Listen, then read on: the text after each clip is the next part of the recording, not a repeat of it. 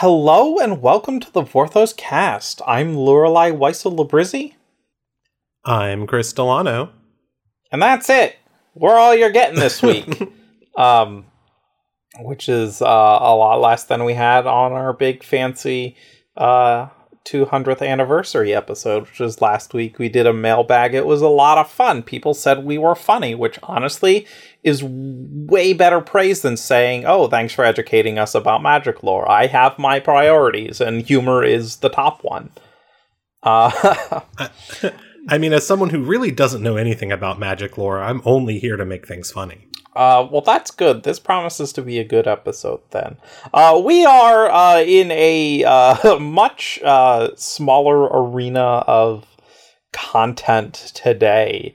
We don't got a whole lot to talk about. Our main topic today is going to be the Hidden Planeswalker #1, the first of a 4-part side series that the Boom! Studios comics are doing. But before we get to that, there's a couple news items. The first is that the full card galleries for Streets of New Capenna and New Capenna Commander are up. And so all the cards in the set and all the fancy different versions of them are public for y'all to see. We have all the stories published. The set's out. I hope y'all enjoy it. Pre-release was this past weekend, and we're doing a thing this time where the set comes out in paper before digital. So for everyone who played this past weekend, I hope you did well and opened some cards you liked. And everyone else who didn't get a chance to play in person, either in a store or at home, New Capenna pre-release will be happening on Magic Online and Magic the Gathering Arena this Thursday. And for folks who follow me on Twitter and enjoy the threads I do when new Planeswalkers hit Arena, look forward to that on Thursday as well. I am really looking forward to Ob Nixilis' script for Arena, because I love Ob Nixilis, and I'm interested in how you wrote him. But I'll get to see that on Thursday. I also love Ob Nixilis, and I have not written him in exactly 3 years, actually. Because this is the set came out in the same time slot as War of the Spark did, which is the last time I wrote him. I love Ob. He was... I was glad to have him back. He's mean. He's a bully. He's fun to write. I like writing villains a lot. Yeah, so New Capenna, which... all the Commander deck lists are out, too. So if you're like me and you love your pre-cons, you can go figure out which ones you want to get. They seem sweet. I haven't taken a close look at the full deck lists. I like the new cards. One of the things this Commander series does this time around is have a lot of individual card designs with returning mechanics. We have a new Cypher card in 2022, which is actually like kind of neat and not underpowered. And there's just like a lot of one-off mechanics on really neat card designs. And In Too Deep is one of my favorites. Go check out that split-second clue-related card. I am a big fan of precons. I buy precons. Like, that's the... Of all Magic product, the thing I buy most often is Commander precons at this point. And so I'm excited about these. And normally I only pick up, like, the precons I'm interested in. So, like, with AFR, I only picked up Prosper and Sephiris and things of that sort. I might have to get all 5 of these, not only because they all look really fun and interesting and have a very unique take on the playstyle for the colors that they're in. Like, the Bant deck is about counters, which is really cool. It's a Spellslinger Grixis deck, but it's not just like the normal control Grixis deck. It's got a lot else going on. I'm really interested in those, but also because the last time I picked up all 5 of the precons that came out was for Ikoria. So I kind of have to balance my wedges with my shards, you know? So I might have to pick those up this weekend. I mean, I might already have them by the time you're listening to this episode. Who knows? Yeah, I know a number of people who always pick up the precon commander decks when they come out in a series like this. And because they're tuned against each other and make for good, like, multiplayer head-to-head experiences when you're all on the precons, and so a lot of folks like to play Commander that way, and I think that's neat. But and we'll talk about flavor gems next week. We are not finished with Duke Capenna quite yet. So for folks who love the flavor gems, stay tuned. The other big thing is that command fests are returning. These are the big commander related Magic Fest type convention event thingies. There's a bunch planned for this summer. Yeah, they're basically all June and July. There are at least the American ones. There were a bunch planned globally. I actually didn't look at the non-American ones. They are all June and July. They are still cool. Mm-hmm. So there's, I think, 7 of them in North America and a few in Europe, Asia Pacific, and Latin America each.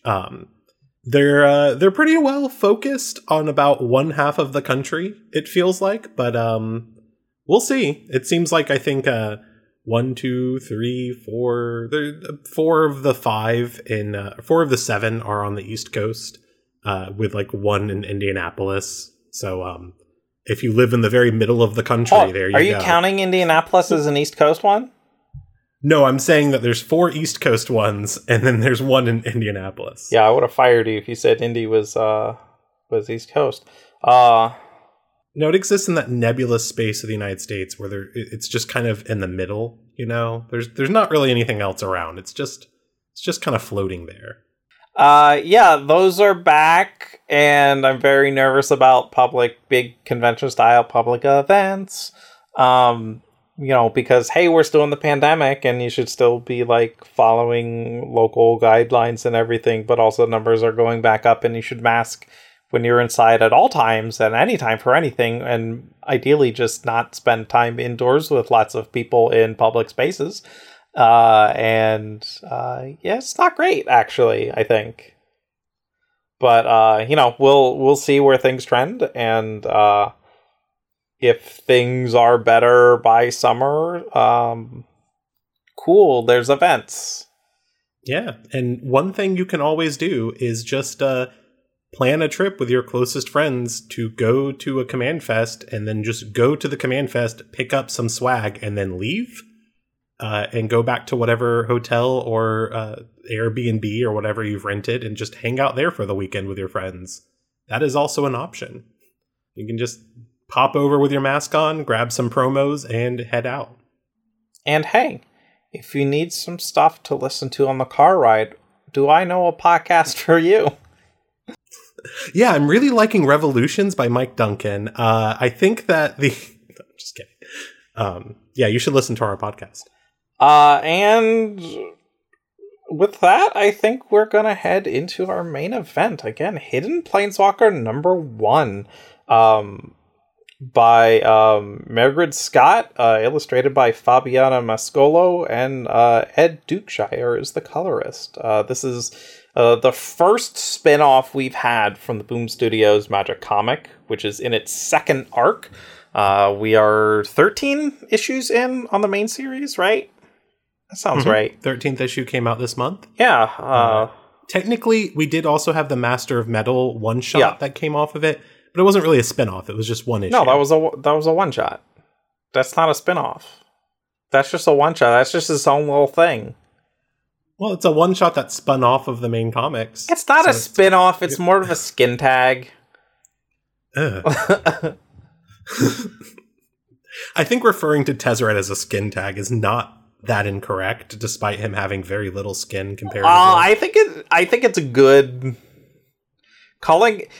Going up to Tezzeret and being like, you're the skin tag on the schemes of tyrants, is a really good way to insult him, because he would hate being referred to as skin, as someone who aspires to be more and more metal. And I'm always in favor of bullying Tezzeret. He sucks as a person.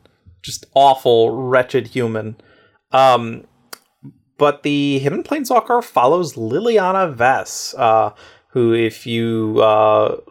either read the main series comics or have been following our summaries of them on the podcast, showed up in the finale of the first arc dealing with Marit Lage and was like, hey, out of nowhere, it's Liliana Vess.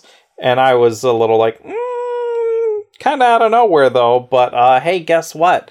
Hidden Planeswalker 1 is going to help fill that out.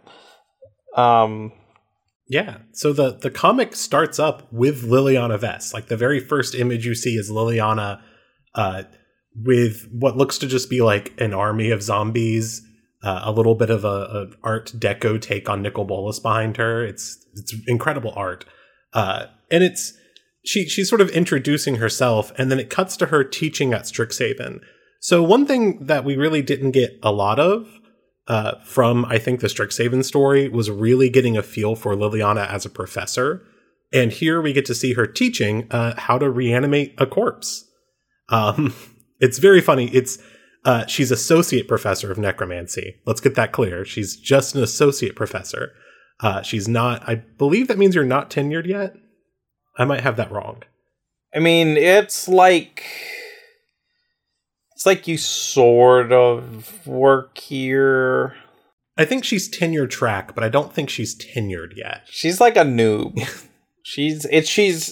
Academia noob is the important thing. But she's teaching about the Alaran technique of raising some zombies, and the students in her class, for the most part, aren't taking it very seriously. A couple of them are asking, like, can you get a zombie to do my homework or a zombie to do my laundry? And then we get a little cut of Dina, who is there. Dina from the Strixhaven story, who is wanting everyone to take her very seriously, take Liliana seriously, because this is, an important lesson for her. And we know Dina really likes necromancy. But then there's another student who really isn't taking things seriously, and the student cracks a joke asking if you make two zombies kill each other, does that constitute murder, or is it just, quote, funny recycling? I loved this question because this is the kind of stuff that I would say in this situation, and it would get the teacher to hate me as well. Liliana points out that, a corpse was at some point loved by someone, and so you need to respect that. Hold on. She goes through, like, a whole thing of wow, can't believe this slacker is calling me naive, and she flashes back to, like, accidentally killing her brother Josu and dealing with Kothafed and the other demons in a bid for power and working for Bolas, and then, like, realizing, like, her life matters because of Gideon, and then having to cope with everything and being at Strixhaven. And all her tattoos glow, and she's like, even a corpse was loved at some point. No, she says that even the corpse was loved at some point, just sort of trying to dismiss the student. And then the student responds to her saying that you sound like a bleeding heart academic, that the student says that the only real resource in life is power and the will to use it, and that Liliana wouldn't really understand that. Yeah. And that's what sets Liliana off. Yeah. Because if there's anyone in the Magic story who understands power and, like, war crimes, she is beyond that student's even assumptions. And that's when Liliana goes into, like, these flashbacks of everything that she's done. And there's, like, this wonderful, beautiful moment in the flashback where we see Gideon with his hand on Liliana's shoulder, right before he sacrifices himself, presumably. And she says, or she's thinking, and I realized how hollow domination truly is. And I think that is, like, the real encapsulation of Liliana's, like, changing point as a character was that moment when Gideon sacrifices himself. And we've talked about this forever, multiple times, but it's also because she realizes, yeah, it's, like, the most important thing that happened to War of the Spark. Let's be honest. And she realizes in that moment that, power isn't about domination and things of that sort. And that's, encapsulated in the comic right there. God, I hate my brain because my sarcastic comeback was, I thought the most important thing to happen was when Chandra pushed magic through her womb to destroy the immortal sun. Oh, God. I just took psychic damage. Yeah. Lorelai, why did you do that to me? Look, I didn't write it in that book. I didn't publish that book. Oh, God. That's canon, baby.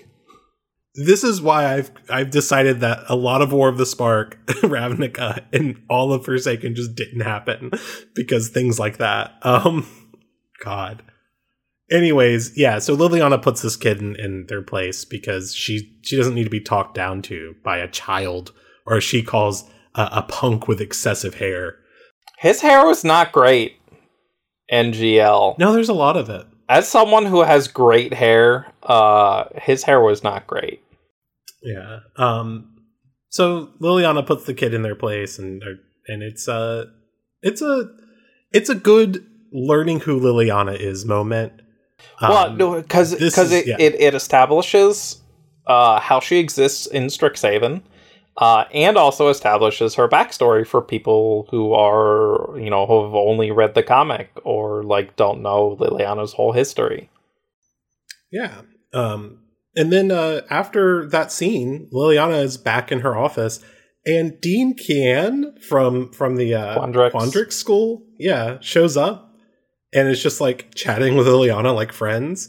And the thing about this scene that I thought was particularly interesting is that Liliana straight up says, let me find the exact line here. Sometimes I worry I'm not stopping the next Nicol Bolas so much as teaching him basic necromancy. And Kianne says, an occupational hazard for sure. Honestly, you just have to trust your conscience on that one. And I thought it was interesting because that implies that Kianne knows Nicol Bolas. Yeah, the Elder Spell Parable is a tome that is in the Biblioplex. We saw that in the Mystical Archives in the Strixhaven set. It is, I believe it has a flavor, the D-Spark has a flavor text from, God, I forget everyone's name in the sets that I work on. Killian read the Elder Spell Parable in the Fall of Nicol Bolas and is like, yeah, I wish mean dudes would get what's coming to them, thinking about his dad. Yeah, I guess I just kind of like, it didn't really cross my mind to think that like the professors of Strixhaven would know about Nicol Bolas and like everything that happened and would potentially know Liliana's role in all of that. So it's like,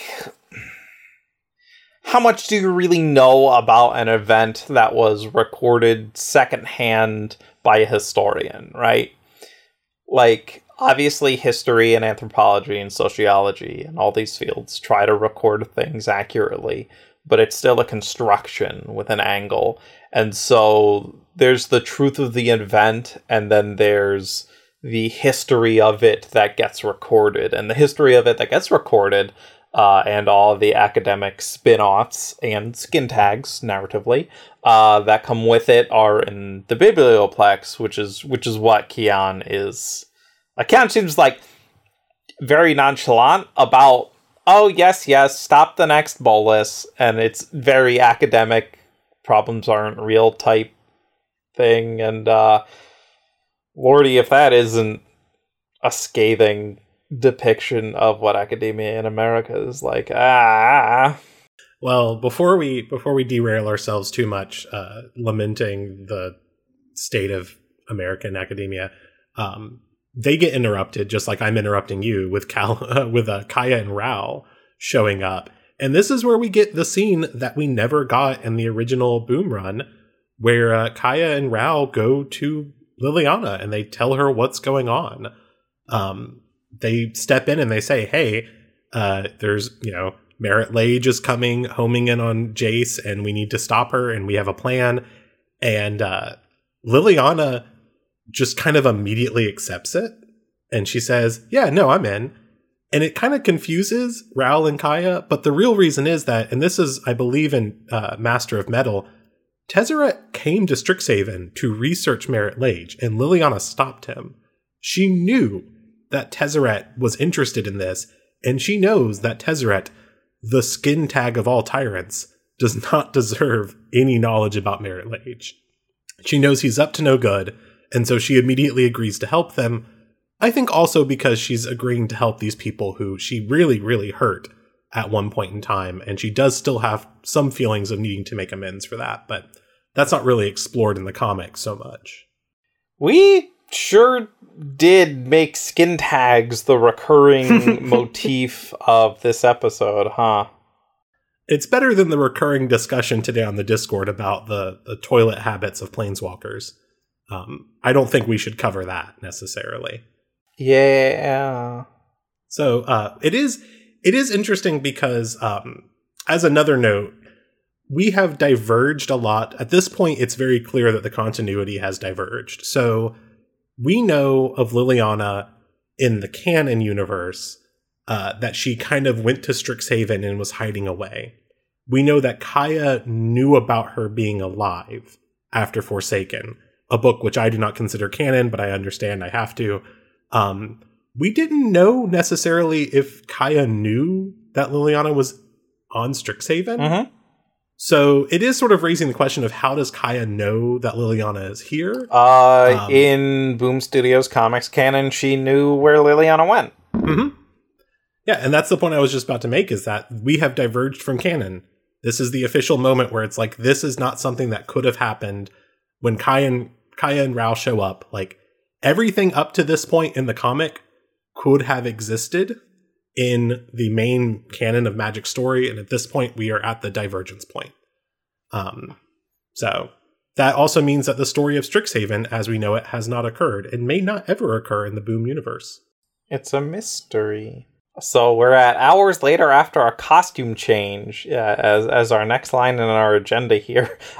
She sure does change all the way back into her normal Liliana outfit to when she gets sucked into the Amonkhet plan, huh? Yeah, I thought that was so funny, and I was like, I believed it. I was like, I believe Liliana went and said, I'll be right there. Let me change. Okay, but she would have... I'm sorry, but... She is a goth queen and is never going to say, I'll be right there, because she wears thigh-high leather boots that lace up. And this is like mad fantasy aesthetic. She don't got to zip up the side like we do now. Like, I have knee-high stompy goth boots with a lot of buckles and shit, but like I just zip them up. It's fine. She has to lace those up. And tighten the laces and do like the whole... Well, she doesn't have to like relace them, but she has to like loosen and tighten. Like, it's a pain in the ass. The point is, it took her forever to get ready. Technically, we don't know if she wasn't wearing the thigh-high leather boots under her normal professor outfit. That just seems excess. Oh, but dramatic goth bitch is like my vibe, and it could be hers too. I guess alternatively, do you think like characters in Magic the Gathering just have like a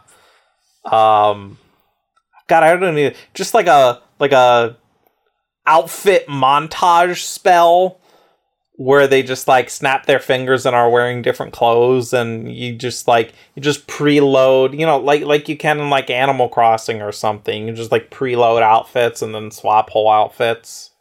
I'm convinced that they have to, because it's the only way to explain how they just like suddenly have appropriate clothing for whatever plane they're on. You know, like Jace shows up on Innistrad and suddenly is wearing like a trench coat. Kaya shows up on Kaldheim. Got a good coat. Yeah, it's I think that they have to have some sort of like magical clothing spell that they all just kind of learn eventually. Maybe that's part of the spark. It's not part of the spark. Anyways, Liliana changes into her like classic outfit that we see her wearing in the Boom comics. And then we get the events of issue number 10, right? I guess 9 and 10, mm-hmm. When she's like connecting with all the zombies in the desert on Amonkhet to get them to worship Marit Lage. But we get her point of view. And so we're getting like her emotional and like psychic moments. And she's connecting with all these zombies and explaining that like, they want to worship something. They are lonely. They'll do anything to feel connection. And so that includes worshiping.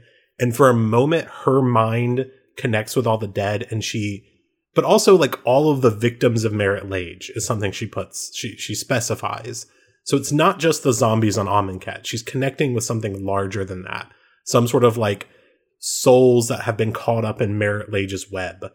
And in that moment, she has a vision of someone confronting Marit Lage in the ice, and they say, this like vision person is shouting, I won't lose to a monster like you. I will never surrender.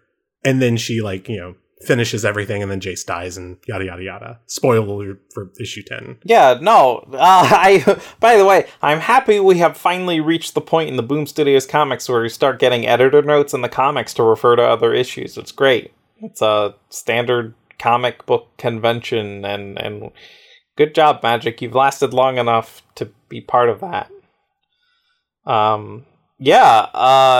And so that whole battle goes down the way it goes down in the main series comic, and she has a really good line at the end here. We're towards the end. Towards the end of this section, I guess. There are some necromancers scared of death. Some would claim I am, too. Maybe I was once, but I've lived long enough to know everything dies. Even planeswalkers. The only ones to mourn are those who cannot choose their end. And there's a picture of Vraska and Jace kissing, and that's not okay. God, that was so, kick in the gut moment of looking at Rao, or looking at Jace and Vraska kissing as Liliana is remarking on who gets to choose the way they die. And that's the moment when Vraska doesn't get to choose that, and it's taken away from her. And it's just, God, yeah. Vraska doesn't oh, wait, yeah, that's right. That moment does get taken away from her. Oh, I thought you were talking about Jace for a second. I'm like, Vraska doesn't get to decide when Jace died. Yeah, no, the thing is, she's not going to mourn Jace because Jace chose his moment, and she respects that. And then, yeah, Vraska got whisked away by Kaya, and that is, that's their little beef. And by little beef, I mean, they're not friends anymore because of it. Yeah, I mean, she says earlier in this reminiscing moment, she says, Jace Bellerin dies, and he takes a friendship with him. And what she means there is, I think there's a double meaning. Mm-hmm. Jace Bellerin takes his friendship with Liliana, whatever was there with him when he dies, but also he took the friendship between Kaya, Rao, and Vraska with him, too. There's a little double meaning there. It's a very good... There are a lot of moments in this comic where a single line says a hell of a lot, and Mairghread did a stellar job writing this comic, I think. Yeah. Let's finish the plot, and then we'll give our final thoughts on the comic. Because she has this, flashback moment, and we see her thinking about what happened on Amonkhet, and she walks into her office, and Tezzeret is there, because, of course he is. And she goes to attack him, but he throws this demure device at her, and we get to see that cool comic book moment where you see the device flying out and unfurling in three different frames, and you get a good look at the demure symbol on it. Mm-hmm. And it captures her, and we get a good shing and then chunk moment in the, I love those moments about comics. That's one of the things I love about comics is you get the sound effects and anyways. Onomatopoeias. And she's... Yeah. She gets stuck to the wall, and Tezzeret is coming to take something from her, and he wants a memory. And so he starts using this device to try and take memories out of Liliana, and she's trying to figure out what memory does he want. Is he looking for a memory of Jace's final moments, or is it something about Marit Lage? And then she remembers, she gets that vision for just a brief second of that voice shouting out, "No, I won't lose to a monster like you." And she knows that's the memory. And at that moment, she's like, I have to stop him. We also get cut into here a scene of Dina, who is outside the office door, trying to get in, are you okay, Professor? I'm here. I'm your student from Basic Necromancy, the one who, thinks you're really cool. I think Dina's really cool. I do, too. I love Dina. She had, one of my favorite side stories from Strixhaven. I'm loving that we get more Dina. I hope Dina continues throughout the series. But Liliana does something very cool. She resurrects a bunch of dead pests, the Witherbloom mascots that she has in her office, and they all descend upon Tezzeret. And someone, Zach and I think it was our Discord, made this joke that Liliana dealt enough damage to Tezzeret for state-based actions to remove him from play, because all of the pests come down and start biting on him, and he has to planeswalk out. As he does, Liliana gets free. Dina comes into the room, and Dina's like, "Oh my God, are you okay? What happened?" And Liliana says, "It's fine. There was just a thief here, and we're gonna figure out what he wants." And that's where the ending of the episode or the comic is. It ends with a look at this sort of device that Liliana had pressed against her to steal her memories. And you can see sort of the reflection of that moment in ice where the person is shouting at Marit Lage. So that might be our hidden planeswalker. Yeah, so I've thought a lot about what the title of this miniseries refers to. Does the hidden planeswalker refer to Liliana, who was hiding out on Strixhaven? Does it refer to Tezzeret, who hides from the light in every corner of the multiverse, sticking to the shadows to weave his schemes? Does it refer to this character who opposed Mairghread Scott? We don't know yet, and maybe it means all of them. I don't know. By the way, we don't even know that the character shouting at Mairghread Scott in the memory is even a planeswalker. But, you know, this is the mystery that's been established. Is what is this memory? What does Tezzeret want with it? What are his plans? What was his whole thing with Mairghread Scott? And so I like that we're going to get to explore that, because we are kind of tangential to where the main series is going, while noodling around with some side story stuff that is going to expand some character motivations. Yeah, you don't have to have read any more of the main series than past issue 10 to really know what's going on in this side story, mm-hmm. sort of that's, you know, happening. Just as an important note, like issues 11, 12, and 13 that we have already read of the main Boom! Studios arc, they're not really involved in this at all. So if you haven't read those yet, and we haven't talked about them on the podcast yet, you don't have to. The Hidden Planeswalker is not intersecting with those. But I do think the Master of Metal one-shot little thing that we got does sort of elucidate a little bit that whatever Tezzeret is up to is bigger than Mairghread Lage and bigger than Jace Bellerin, and there's something going on here, and I'm wondering if this is what his final goal was. Some sort of knowledge that Liliana got from Mairghread Lage was what he was hoping to get. Yeah, I'm curious too, because it would, like, I don't know, maybe. Because, like, the big upshot of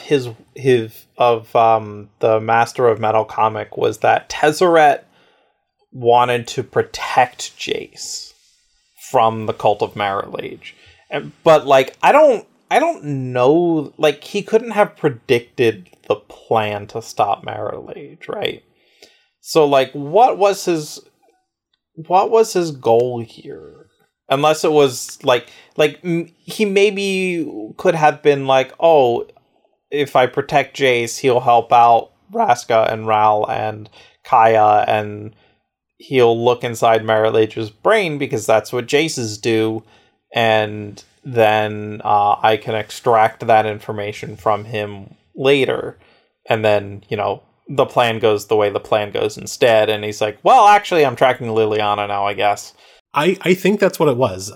I'm wondering if maybe Tezzeret wanted something from Mairghread Lage that he knew he could get if Jace was connected to her, and he could pull that out of Jace. But then mm-hmm. Jace died, and like, who are you going to go to next? But the necromancer who was hanging out around Jace right when he died. Like, if anyone's going to know what was going on with Jace at that point, probably the necromancer, right? You know, or who knows what, you know, Tezzeret knows that we don't know, because the man is just a miserable pile of secrets. He's a mess. But yeah, I love the mystery here and the fact that we really don't know what the title refers to, and if it maybe refers to multiple things, because the hidden planeswalker could be both Liliana and this mysterious figure in the ice and Tezzeret. Who knows? Could be all three of them. They're all hiding something. Yeah, and so very unique things in where my life is different than everybody else's. God, it's really nice to be reading a compelling Magic the Gathering narrative that I don't know anything about. As someone who is already aware of many plans through next year for the card set canon. it's nice to have like a mystery where I don't already know the answer. Yeah. Overall thoughts on this issue is that holy crap, the writing for Liliana feels so correct. You know, like it just feels like Liliana's voice. It feels spot on for that character. And I really, really love that. I love writing Liliana. Especially, how do I want to word this? Like Liliana post War of the Spark. It's not like we talk about redemption arcs, right? It's not like all of a sudden Liliana is good now. It's Liliana is still selfish and kind of mean, but clever and paranoid as always, and is trying to do some good, which is largely directed by her own pettiness and grudges. But like, it's like the moral compass doesn't just suddenly start pointing in another direction. You get nudges of how a character interacts with like certain situations. And so there's a lot of nuance in what a Liliana who is trying to look better, but is still the Liliana we know and love looks like. And this comic nails it so good in such little space. Also, I'm a big fan of her internal monologue getting to be in purple. I want to think in purple. I think that the idea of Liliana now is not that she is good, but that she now has the capacity to act for good in a way that she didn't really before. Yeah, the option was there, but it was always her motivation and her reasoning for doing things was always sort of trending towards selfish purposes. And now post War of the Spark, we can get a Liliana who does things for good. Maybe not as a good person, maybe not entirely as like an agent of good. Like she's not become a Gideon, but she is now acting in a way that goes more towards that direction. So there's like decidedly hero space and decidedly anti-hero space. And when she joins the Gatewatch, she's decidedly anti-hero. She is fighting Emrakul and, you know, does stuff on Kaladesh and Amonkhet and Dominaria strictly to use the Gatewatch to help kill her demons. But it's not like she's suddenly this big time hero and is doing things selfless, really rude of selfish and selfless to sound so similar. She's not doing things selflessly. She's in a middle ground still towards the anti-hero side, but like she's complicated. It's good. I like her. Yeah. And I think, Mairghread, did an incredible job with writing getting the voice correct for Liliana, getting that internal monologue to sound like Liliana's thinking. It sounds like the character we know and love, but like we've gotten that before in magic fiction, but in comic book form, it's different. It feels way more internal, like we are inside Liliana's head, and I like that a lot. Well, this comic is also like the most we spent directly inside Liliana's head, you know, in a while. She doesn't do a whole lot in the Strixhaven story, but this comic gets to be like her entire worldview, all about her, and that's always great to see. Also, she's so pretty in this comic. This comic, again, was beautifully illustrated. I've just been so the regular run of Boom Comics, the main series, is written by Jed McKay and illustrated by Egg Guara, and they do a fantastic job. I love those comics. I think they're beautiful. I think they're great.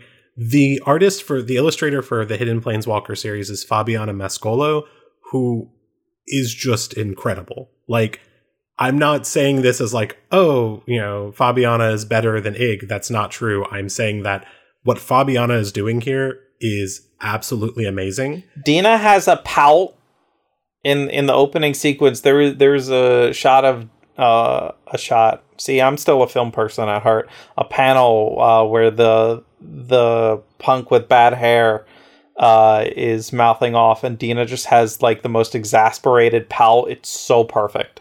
Yeah, the thing that I think Fabiana has done so incredibly in this is like captured background character. Like people in the background look perfect, even when they're just like really, really simplistic, like far off drawings are really funny. There's a moment where I think it's like when Dina bursts into the room behind Liliana. There's like a very simple drawing of Dina, but the expression is just so good. It's just really cute. It's just very well done. I think Dina is really the receptor here of some of the best artwork. But maybe that's because I like Dina so much. But it's, yeah. It's not that IDW is a fake comic company or you know, the Armada line was fake comics but like, it just feels really good to have a nice, like really high quality ongoing Magic comic series. You know?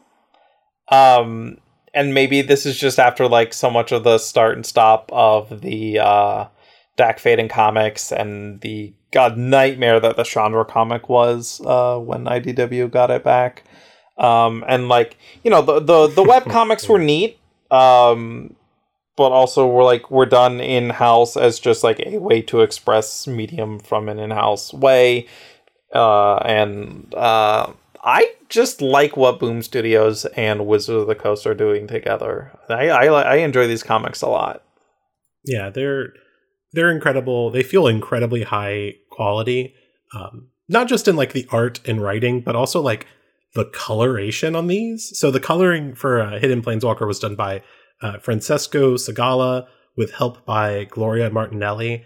And the colors in this issue are just out of this world beautiful, like. It genuinely, every piece of this comic looks like it was masterfully made. And that's been true for all of the Boom! Studios comics, but like this one, it just really stands out at points because of such like so much of the like color saturation that we're getting. Like Dina is this like bright green character. Liliana has all of that purple to her. There's like the pests who are super purple. It's just, there's so much beautiful color in this issue. And then like the stark blue that comes from the Marit Lage scenes. I'm just kind of, you know, overwhelmed by it at times. There's also a great shot of Rao and Kaya walking in to Liliana's office where they just look incredible. And it's got like very much like big step on me moment energy, but that's maybe just me. I like Kaya and Rao a lot for reasons. Mm-hmm.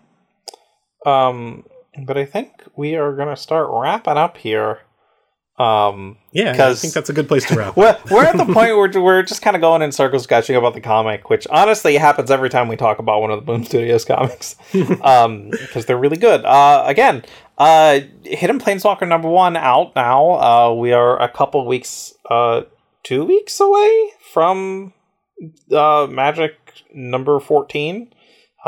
Starring Chandra, Garrick, and Nico as they go on misadventures through the multiverse in the second arc of the main comics. And so if you want to read these comics, you can talk to a local comic shop. And if they don't have them, you can always ask them to order them for you. Or if you want to read them digitally, they're available on Kindle. Although I hate the Kindle desktop app, the Kindle comics reader is just so much worse than the old Comixology one. I am very disappointed that Amazon officially folded Comixology's stuff into the Amazon website and Amazon products. It's just worse.